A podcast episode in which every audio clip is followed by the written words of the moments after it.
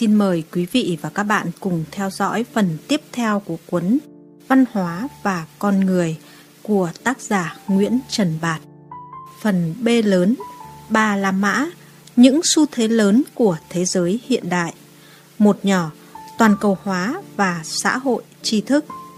Trong phần 1, chúng ta đã đề cập một cách khái lược xu thế toàn cầu hóa và những ảnh hưởng của nó về mặt văn hóa.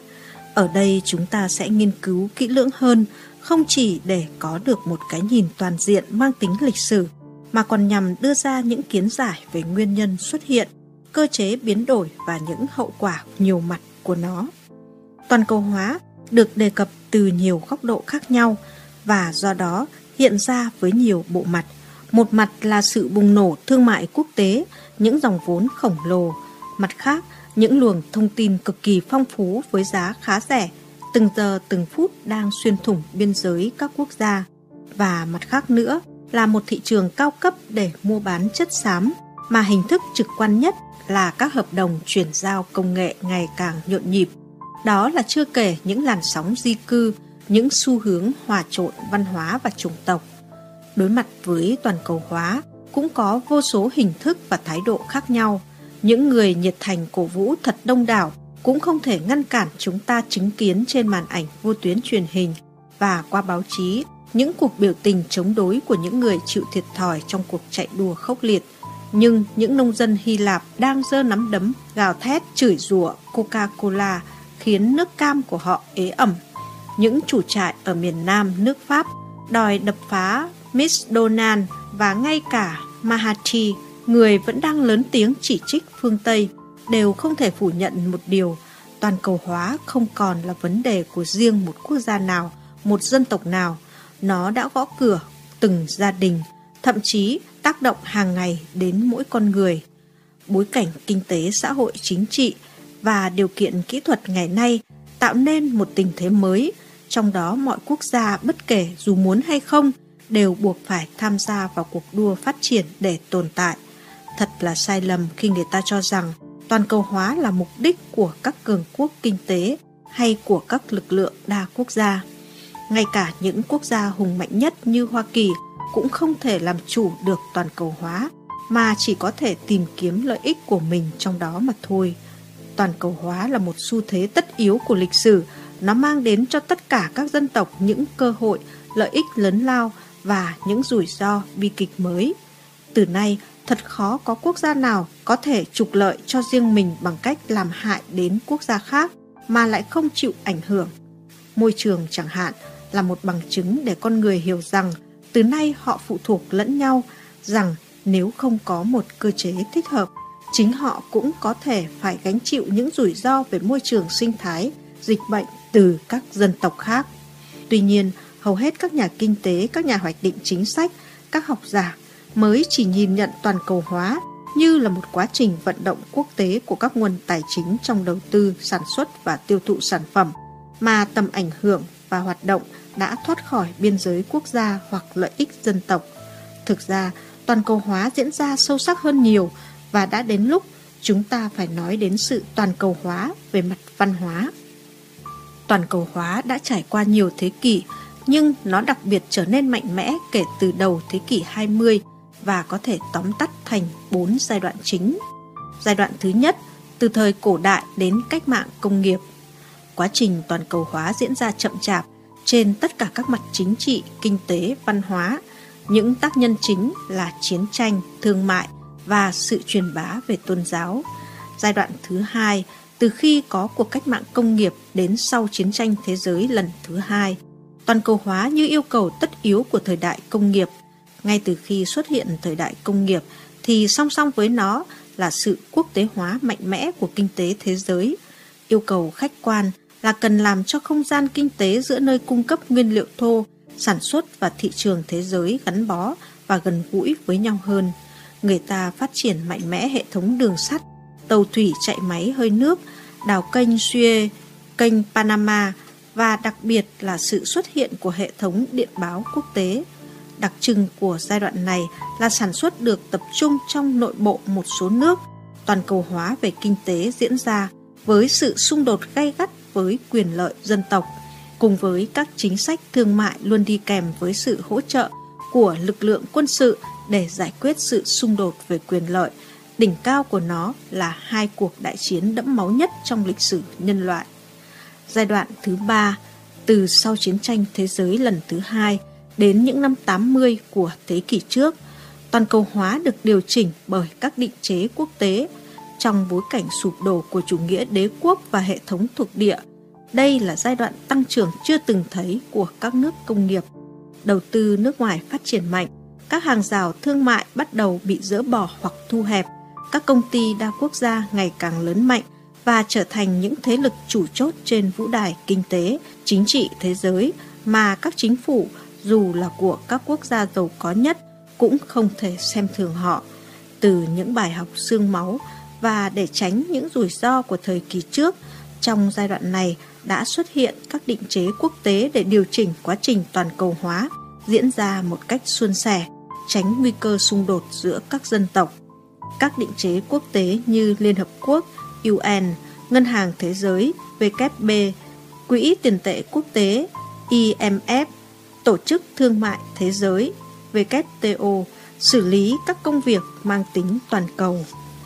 Những tổ chức này đã bao trùm sức mạnh lên mọi khía cạnh của đời sống nhân loại và đã thúc đẩy thành công quá trình toàn cầu hóa.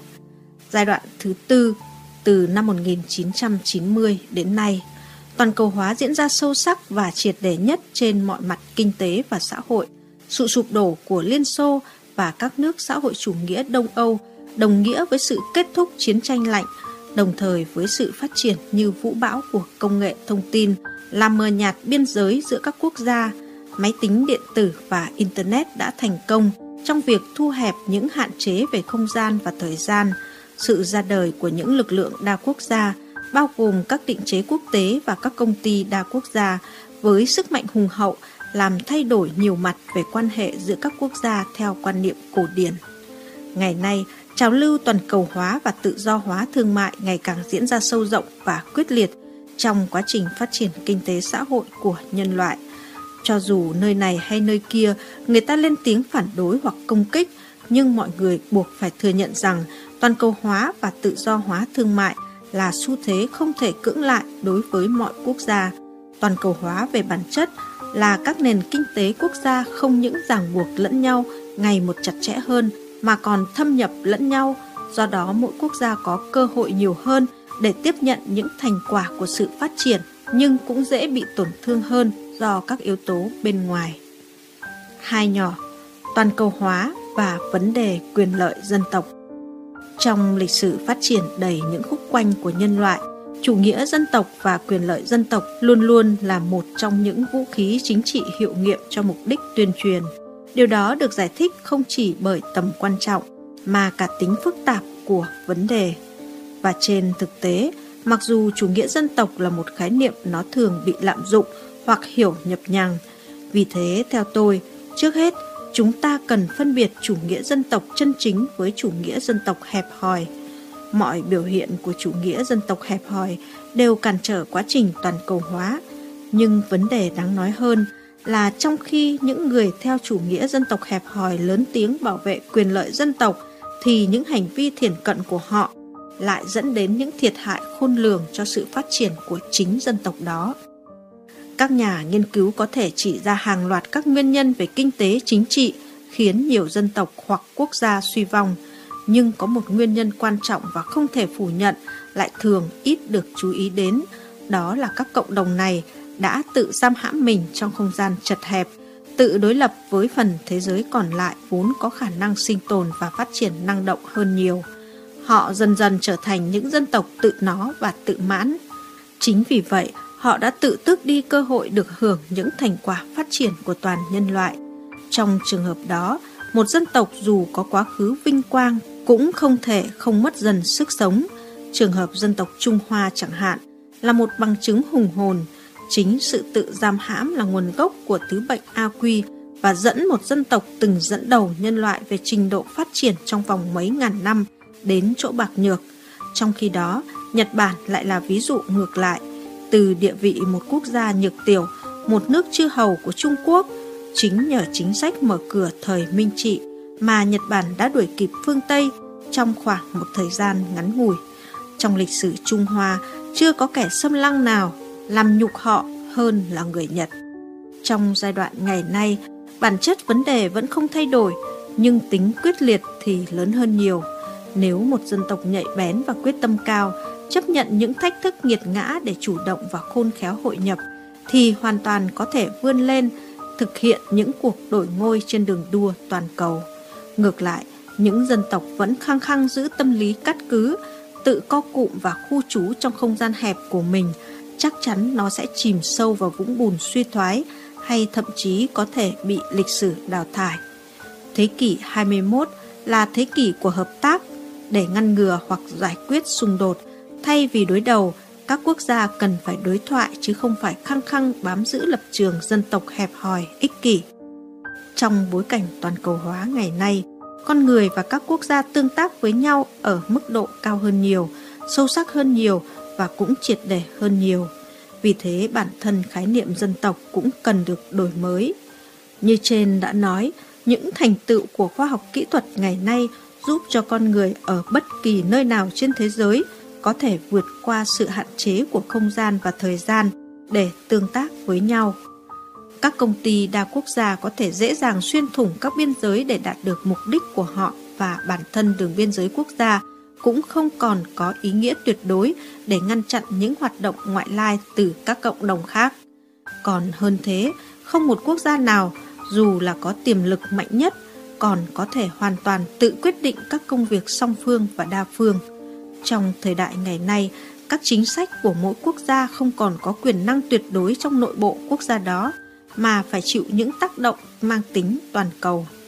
Vì thế, mọi biểu hiện dân tộc hẹp hòi dù xuất phát từ các nước nghèo hay từ các nước phát triển đều lỗi thời, hoàn toàn không thích hợp với thời đại và khó lòng mang lại kết quả như mong đợi.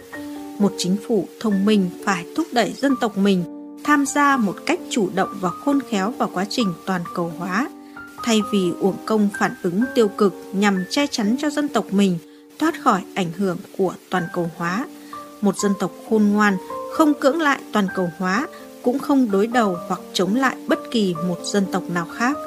Dân tộc đó phải chủ động tham gia toàn cầu hóa, biết cách hợp tác hiệu quả nhất với mọi dân tộc khác nhau trên thế giới.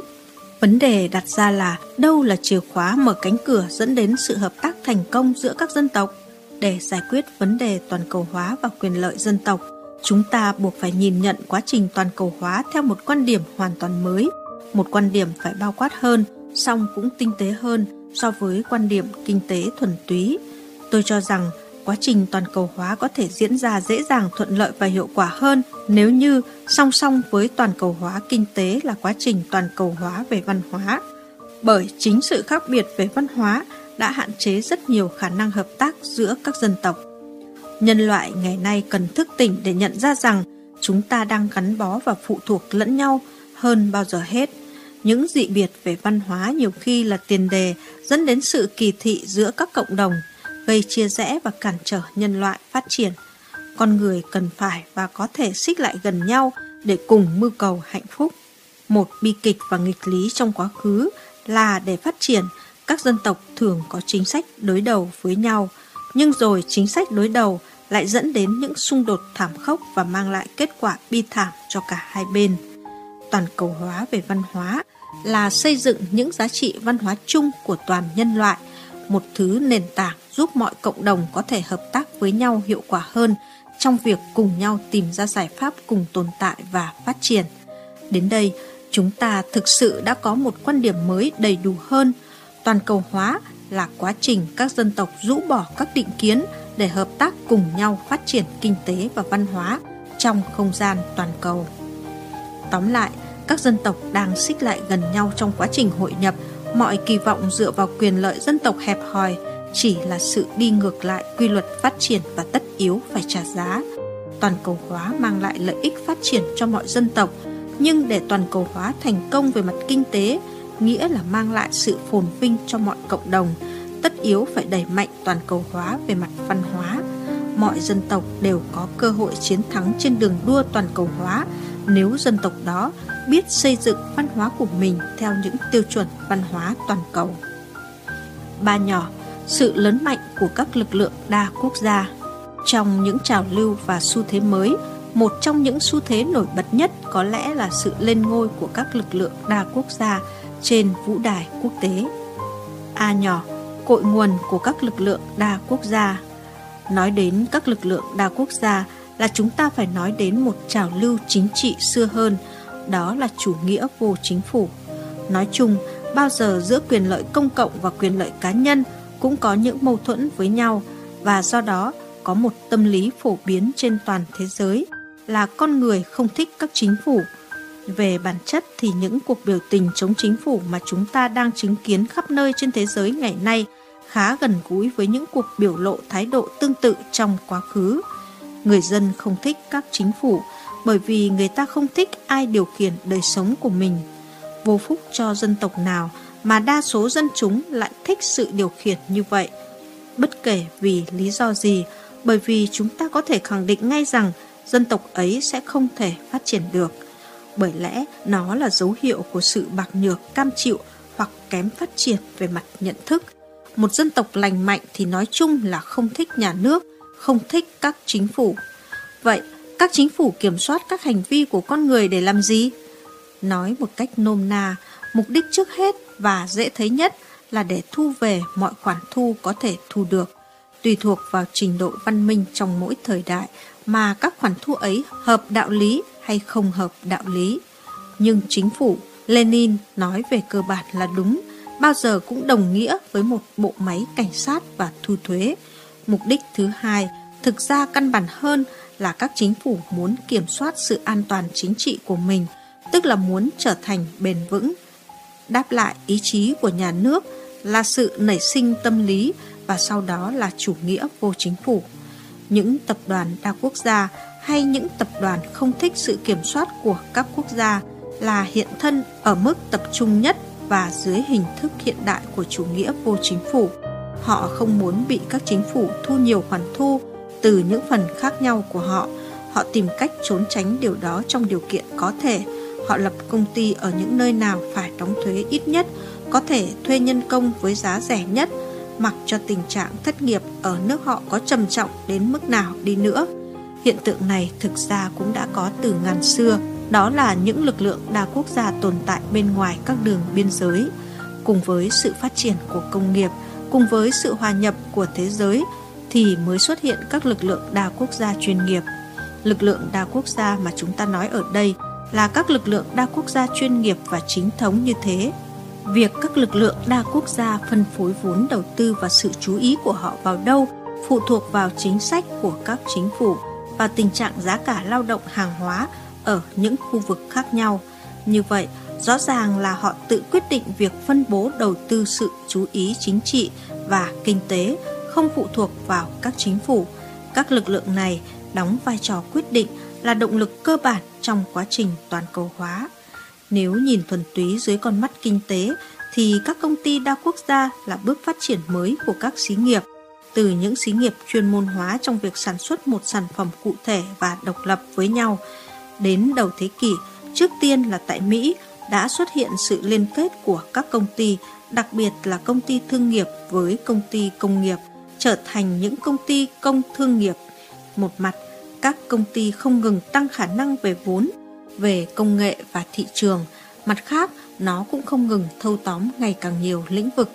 Không những thế, hoạt động của các công ty dần dần mở rộng cả theo chiều dọc, nghĩa là bao gồm cả những hoạt động trước sản xuất như đào tạo nghiệp vụ, khai thác nguyên vật liệu, cung cấp dịch vụ ngân hàng và các hoạt động sau sản xuất như tiếp thị, sửa chữa, bán hàng, vân vân.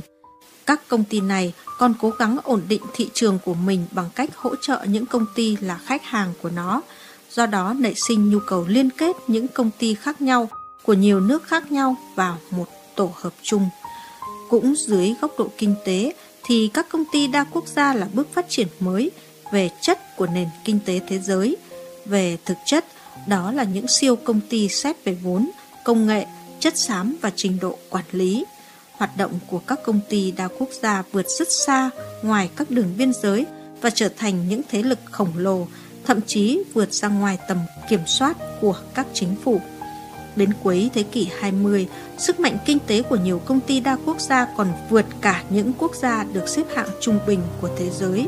Nghĩa là về mặt nào đấy, các công ty đa quốc gia đã trở thành những quốc gia không có đường biên và nhiều nhà lãnh đạo công ty đa quốc gia đã trở thành những chính khách thực sự.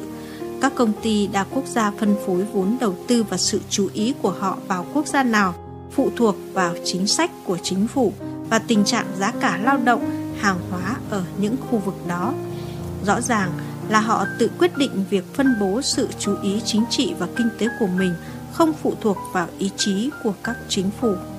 Nhưng ngoài các công ty đa quốc gia, các lực lượng đa quốc gia còn bao gồm cả các định chế quốc tế như Liên Hợp Quốc, UN, Tổ chức Thương mại Thế giới, WTO, Ngân hàng Thế giới, WB, Quỹ tiền tệ thế giới, IMF và các tổ chức kinh tế hợp tác khu vực kiểu như EU, ASEAN, NAFTA, vân vân và các lực lượng mang tính phá hoại quốc tế như các tổ chức khủng bố, những tổ chức mafia hay những liên minh phản động. Một thực tế hiển nhiên là để phát triển, mọi quốc gia kể cả những nền kinh tế lớn nhất như nước Mỹ không thể không hợp tác với các định chế quốc tế và thậm chí còn phải điều chỉnh chính sách của mình cho phù hợp với quan hệ với các định chế đó. Trên thực tế đâu đó, hiện vẫn nổi lên những tiếng nói phản đối quyền lực của các lực lượng đa quốc gia, nhưng chúng ta phải có cái nhìn thiết thực hơn. Có thể nói, các lực lượng đa quốc gia đóng vai trò quyết định là động lực cơ bản trong quá trình toàn cầu hóa. Các lực lượng đa quốc gia đang trở thành lực lượng chính trong phân phối các nguồn lực, chuyển giao công nghệ, khoa học, lưu chuyển hàng hóa, thậm chí đóng vai trò chủ đạo trong việc điều hành guồng máy kinh tế toàn cầu. Vai trò của họ ngày càng tăng trong mọi tiến trình quốc tế và khu vực. Vì vậy, các quốc gia muốn phát triển, muốn được hưởng những thành quả phát triển của nhân loại cần và phải khai thác tối đa hiệu quả của sự hợp tác với các lực lượng đa quốc gia. Ta có thể so sánh vấn đề này với thái độ của các quốc gia đối với việc sử dụng Internet. Ngày nay, không còn quốc gia nào vì lý do Internet có độc hại mà tự tước đi của mình quyền lợi khai thác và sử dụng nguồn lợi không gì so sánh được này để phát triển kinh tế.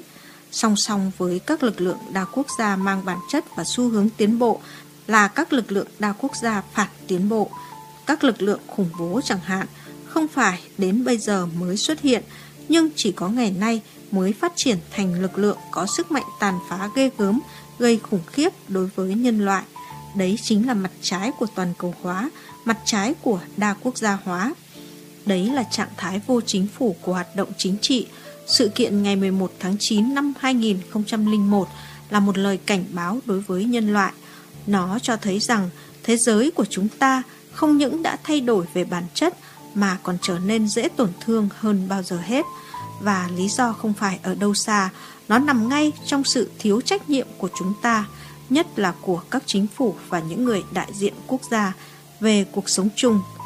Chính tư duy thiển cận và cũ kỹ theo hướng đối lập lợi ích dân tộc mình với lợi ích của dân tộc khác, đối lập lợi ích của dân tộc mình với lợi ích toàn nhân loại cũng dẫn đến những hậu quả khác về môi trường, về văn hóa và an ninh con người. Các lực lượng đa quốc gia là một trong những công cụ của nhân loại để tiến hành những quá trình như vậy. Các công ty đa quốc gia đại diện cho sức mạnh khổng lồ của kinh tế tư nhân trong thời đại mới, còn các định chế quốc tế đại diện cho sức mạnh của các siêu nhà nước.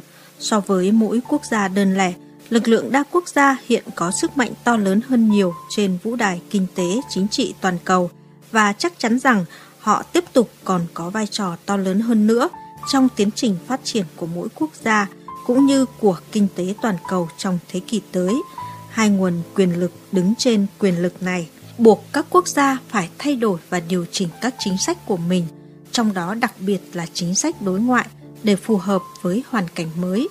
Nhưng có một khía cạnh mới mẻ còn rất ít người đề cập đến, đó là vấn đề vận động của quyền lực chính trị dưới tác động của toàn cầu hóa và tự do hóa thương mại không chỉ dòng chảy của hàng hóa, tiền vốn, kỹ thuật, nhân công mà cả sự thâm nhập về quyền lực từ nước này sang nước khác cũng dễ dàng hơn và có mức độ ngày càng cao hơn. Ở trên, chúng ta đã thấy rằng trong thời đại mới, không một sai lầm trên quy mô quốc gia nào không ảnh hưởng đến đời sống chung của toàn nhân loại. Tôi cho rằng cần phải nói thêm, ngày nay không còn quyền lực chính trị tuyệt đối và toàn năng đóng khung trong lãnh thổ quốc gia. Ngày nay, mọi quyền lực chính trị đều tác động, ảnh hưởng, đều phải chịu ràng buộc lẫn nhau. Bốn nhỏ, sự thay đổi về bản chất ngoại giao nhà nước và vấn đề hai chính sách đối ngoại. Những thay đổi cơ bản nói trên ảnh hưởng rất lớn đến nhiệm vụ ngoại giao của các quốc gia và phá vỡ hình thức quan hệ quốc tế truyền thống. Kể từ khi xuất hiện nhà nước, giao lưu kinh tế, văn hóa, tư tưởng giữa các quốc gia ngày càng mở rộng, đồng thời với mặt tích cực của quá trình phát triển trên, những mâu thuẫn, xung đột giữa các quốc gia cũng ngày càng trở nên căng thẳng và gay gắt hơn. Điều này giải thích tại sao trong lịch sử phát triển của mình, các quốc gia luôn nhận thức ngoại giao là một hoạt động vô cùng quan trọng để các quốc gia đối thoại với nhau, bảo vệ hoặc chia sẻ các quyền lợi của mỗi nước hoặc nhóm nước tùy từng tình hình cụ thể của lịch sử. Sự kết thúc chiến tranh lạnh theo chúng tôi không đơn thuần là sự gục ngã của một trong hai đối cực, mà là sự phá sản của quan niệm lỗi thời về các quan hệ quốc tế. Thế giới hiện đại là một thế giới liên hệ với nhau chặt chẽ, trong đó vai trò của các lực lượng đa quốc gia hoặc xuyên quốc gia ngày càng lớn, sự hôn phối giữa các nền văn hóa, các dân tộc, các nền kinh tế ngày càng tăng lên và đặc biệt là tầm quan trọng của kinh tế đối ngoại đã trở thành một trong những nhân tố quyết định. Theo chúng tôi, có bốn tác nhân quan trọng nhất quyết định những thay đổi về nhiệm vụ ngoại giao của các quốc gia. Tác nhân thứ nhất, sự cáo chung của quan niệm đối lập nhà nước quốc tế, trong đó nhà nước được coi như những đơn vị chính trị ích kỷ và do đó bản chất của các quan hệ quốc tế là những tương tác giữa các lợi ích ích kỷ của các nhà nước, tức là các đơn vị chính trị. Quan niệm này có xu hướng tuyệt đối hóa các quan hệ trong lòng nhà nước và coi nhẹ các liên hệ quốc tế. Những người theo quan niệm này cho đến nay vẫn tiếp tục coi nhà nước như những đơn vị chính trị ích kỷ và do đó bản chất của các quan hệ quốc tế là những tương tác giữa các lợi ích ích kỷ của các nhà nước, tức là các đơn vị chính trị. Họ cho rằng mục đích tối thượng của các chính sách đối ngoại là tìm kiếm lợi ích riêng của nhà nước, dân tộc và cái quyết định cho mọi giải pháp quốc tế là so sánh lực lượng trên thế giới, trong đó chủ yếu là sức mạnh quân sự. Chính quan điểm này đã chi phối thế giới trong chiến tranh lạnh.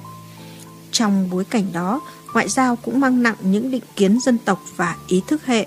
Các hoạt động ngoại giao về cơ bản là đi theo những hành lang vạch sẵn. Các cuộc đối thoại giữa các quốc gia có xung đột về quyền lợi thường như những cuộc nói chuyện giữa những người điếc. Mỗi quốc gia cố gắng đòi hỏi quyền lợi nhiều nhất và thường không hiểu hoặc không muốn hiểu đối tác của họ muốn gì. Cuộc đụng đầu lịch sử giữa Việt Nam và Hoa Kỳ là một minh chứng cho nhận định trên. Nếu xét trên quan điểm đối tác, thì hai bên hầu như không hiểu nhau. Năm 1945, bất chấp những cố gắng liên minh của Việt Minh, người Mỹ phớt lờ nguyện vọng tự do độc lập dân tộc của Việt Nam. Về phía mình, sau chiến tranh, người Việt cũng hầu như không hiểu và nhận thức được tầm quan trọng, vai trò của nước Mỹ trong chiến lược phát triển kinh tế của Việt Nam. Người Việt hoàn toàn chưa thấy được nước Mỹ như một thị trường lớn nhất thế giới, mà mọi quốc gia không thể không xâm nhập nếu muốn thành công trên con đường phát triển. Nghĩa là cả Việt Nam và Mỹ cũng như nhiều nước khác bị những định kiến về dân tộc và ý thức hệ chi phối. Tác nhân thứ hai, vai trò quyết định của kinh tế. Ngày nay, thế giới đã thay đổi về cơ bản. Nhiệm vụ chính trị lớn nhất, quan trọng nhất của mọi quốc gia là hoạt động kinh tế. Sự xuất hiện của những lượng nằm bên ngoài nhà nước buộc nhà nước phải có những thay đổi tương ứng trong hoạt động đối ngoại của mình. Chính phủ nước nào cũng sẽ phải đương đầu với điều này. Vấn đề là phải ý thức sớm được chúng để có những bước đi thích hợp và nhanh chóng. Cần phải có đủ nhạy cảm và trí thông minh để đón trước được xu thế đó của thời đại. Có những phương sách chính trị đặc biệt nhằm biến các lực lượng đa quốc gia thành các đồng minh, tạo ra các tiềm lực phát triển của mình. Cần lưu ý rằng xu hướng co cụm vào các khu vực chỉ là để đối phó với bên ngoài, còn trong nội bộ các khu vực, sự cạnh tranh vẫn diễn ra gay gắt. Bởi thế, chúng ta phải nâng cao năng lực cạnh tranh của chúng ta khi chúng ta gia nhập các khối kinh tế khu vực. Năng lực ấy lớn hay bé là tùy thuộc vào khả năng quyến rũ của chúng ta đối với sự đầu tư của các tập đoàn, công nghiệp và tài chính đa quốc gia. Hoạt động này chính là bản chất của việc hình thành một chính sách đối ngoại thứ hai, đối ngoại với các lực lượng đa quốc gia mà chúng tôi sẽ nghiên cứu kỹ hơn dưới đây. Nhiều quốc gia đã thực hiện điều đó một cách không tự giác, nhưng trong một tương lai không xa nữa, họ sẽ làm một cách hoàn toàn tự giác. Đó là vì họ phải cạnh tranh, họ phải tìm kiếm đồng minh. Trong quá khứ, người ta đã từng làm nhiều cách khác nhau để lôi kéo những quốc gia cụ thể trở thành đồng minh. Những việc đó ngày nay vẫn tồn tại, nhưng với nhạy cảm bản năng, những quốc gia có xã hội thương mại sẽ phát hiện ra rằng họ còn phải lôi kéo những lực lượng bên ngoài các quốc gia nữa và chúng ta không được quyền chậm trễ. Tác nhân thứ ba, dân chủ hóa quốc tế về ngoại giao. Sau chiến tranh lạnh, các quốc gia bỗng nhiên tự mình phải gánh vác những nhiệm vụ chính trị của mình. Thế kỷ 20 đã chứng kiến phong trào giải phóng dân tộc trên quy mô toàn thế giới. Hệ thống thuộc địa và chủ nghĩa thực dân bị xóa bỏ, nhưng đồng thời người ta cũng chứng kiến sự sụp đổ của hệ thống xã hội chủ nghĩa và sự kết thúc của chiến tranh lạnh đã được hình thành từ sau chiến tranh thế giới lần thứ hai. Trong thời kỳ chiến tranh lạnh, phần lớn các nhà nước không thực sự có quyền tự quyết trong lĩnh vực đối ngoại. Trong thời kỳ này, sự phân chia về ý thức hệ chiếm ưu thế, trong đó nhiều nhà nước không có năng lực chính trị độc lập và đầy đủ. Tuy nhiên, vấn đề dân tộc hoàn toàn không bị lãng quên mà khi có điều kiện và nhất là khi chiến tranh lạnh kết thúc, nó lại bùng phát trở lại không kém phần dữ dội. Những thay đổi của thế giới trong hai thập kỷ cuối thế kỷ 20 đã tạo nên một trật tự thế giới mới. Các quốc gia thoát khỏi những ràng buộc chặt chẽ vào các siêu cường. Họ có thể tự do hơn để nói tiếng thật của mình. Nhân loại bước vào thời kỳ phát triển nhanh chưa từng thấy, nhưng tình hình không phải là hoàn toàn thuận lợi. Thế giới ngày nay vẫn đầy biến động và bất chắc. Nền chính trị thời hậu chiến tranh lạnh giải thoát cho nhiều quốc gia khỏi quỹ đạo làm vệ tinh cho các siêu cường, nhưng nó lại là cơ hội mới để những mâu thuẫn thâm căn cố đế giữa các dân tộc có dịp nổi lên, dẫn đến sự chia cắt thế giới thành những mảnh vụn mang màu sắc dân tộc, tôn giáo, ý thức hệ hoặc thậm chí là trình độ phát triển. Thế giới ngày nay mang lại cho các dân tộc nhiều cơ hội mới để phát triển, nhưng nó cũng dễ bị tổn thương hơn bao giờ hết. Thực tế cuộc sống đòi hỏi ngoại giao trong thời kỳ hiện nay phải thay đổi về chất để đáp ứng với yêu cầu của thời đại. Nguyên nhân trực tiếp của tình trạng trên là tính độc tuyến của hoạt động đối ngoại thời kỳ chiến tranh lạnh, nhưng nguyên nhân sâu xa hơn là thế giới chưa xây dựng được những tiêu chuẩn chính trị lành mạnh để các dân tộc cùng chung sống và phát triển, chưa có nền văn hóa chung để có thể hiểu và chia sẻ quyền lợi cũng như những nghĩa vụ cùng nhau. Các quốc gia mạnh luôn theo xu hướng áp đặt, còn các quốc gia yếu hơn thường rơi vào trạng thái cực đoan của những định kiến. Tuy nhiên, lịch sử là quá khứ, các dân tộc hoàn toàn có thể hành động theo những cách khác tốt đẹp hơn so với những gì đã xảy ra trong quá khứ để cùng nhau kiến tạo tương lai. Tác nhân thứ tư, vai trò to lớn của các lực lượng đa quốc gia. Có tài liệu thống kê đã đưa ra tỷ lệ tài sản mà các chính phủ không quản lý nổi, tức là nằm trong các công ty đa quốc gia, chiếm khoảng 48% tài sản của nhân loại. Có thể khẳng định rằng một quốc gia có nhận được sự hỗ trợ của các lực lượng đa quốc gia hay không còn tùy thuộc vào thái độ và những nhận thức của quốc gia đó về các lực lượng đa quốc gia. Các công ty đa quốc gia đương nhiên bao giờ cũng có mặt ở chỗ mà chính phủ tỏ ra tự do và tôn trọng thương nhân nhất, thuế suất thấp nhất. Họ đến đó để tìm kiếm lợi nhuận lớn hơn, nhưng đồng thời góp phần tạo thêm việc làm, xây dựng cơ sở hạ tầng tốt cho quốc gia nơi họ có mặt. Các lực lượng đa quốc gia là một lực lượng vô định hình, họ có mặt ở chỗ nào có lợi. Do đó, một chính phủ thông minh cần có các chính sách để lôi kéo họ, biến họ không chỉ thành đồng minh kinh tế, đồng minh phát triển mà thậm chí có thể trở thành đồng minh chính trị. Người ta đã bắt đầu đặt các công ty đa quốc gia bên cạnh các quốc gia, đặt các nhà tài phiệt như Bill Gates, bên cạnh những người đứng đầu nhà nước. Đối với các định chế quốc tế cũng có tình trạng tương tự. Thời đại ngày nay, mỗi quốc gia chỉ có thể phát triển tốt nếu họ xây dựng một nền kinh tế thị trường mở. Chính sách đối ngoại thể hiện sự tham gia hoặc hợp tác tích cực với các định chế quốc tế không chỉ là thước đo của quá trình hội nhập mà thực chất là điều kiện tiên quyết cho phát triển, lợi dụng được tối đa sức mạnh khổng lồ của các công ty đa quốc gia để phát triển kinh tế đất nước không những là yêu cầu cấp bách của thực tế mà còn thể hiện sự thông minh sáng suốt của mỗi chính phủ. Có thể kết luận rằng, ngày nay một chính phủ cần có hai chính sách đối ngoại. Chính sách thứ nhất để giao dịch, đối phó và chung sống với các quốc gia, tức là ngoại giao giữa quốc gia và quốc gia, giữa quốc gia và các định chế quốc tế. Chính sách thứ hai hướng tới các công ty đa quốc gia. Căn cứ vào những phân tích xu thế phát triển của thế giới, quan điểm mới về đối ngoại của các nước đang phát triển có thể tóm tắt bằng những điểm chính sau đây. một Đối với các quốc gia, nhất là các quốc gia nhỏ, chính sách đối ngoại phải phù hợp với vị thế của mình.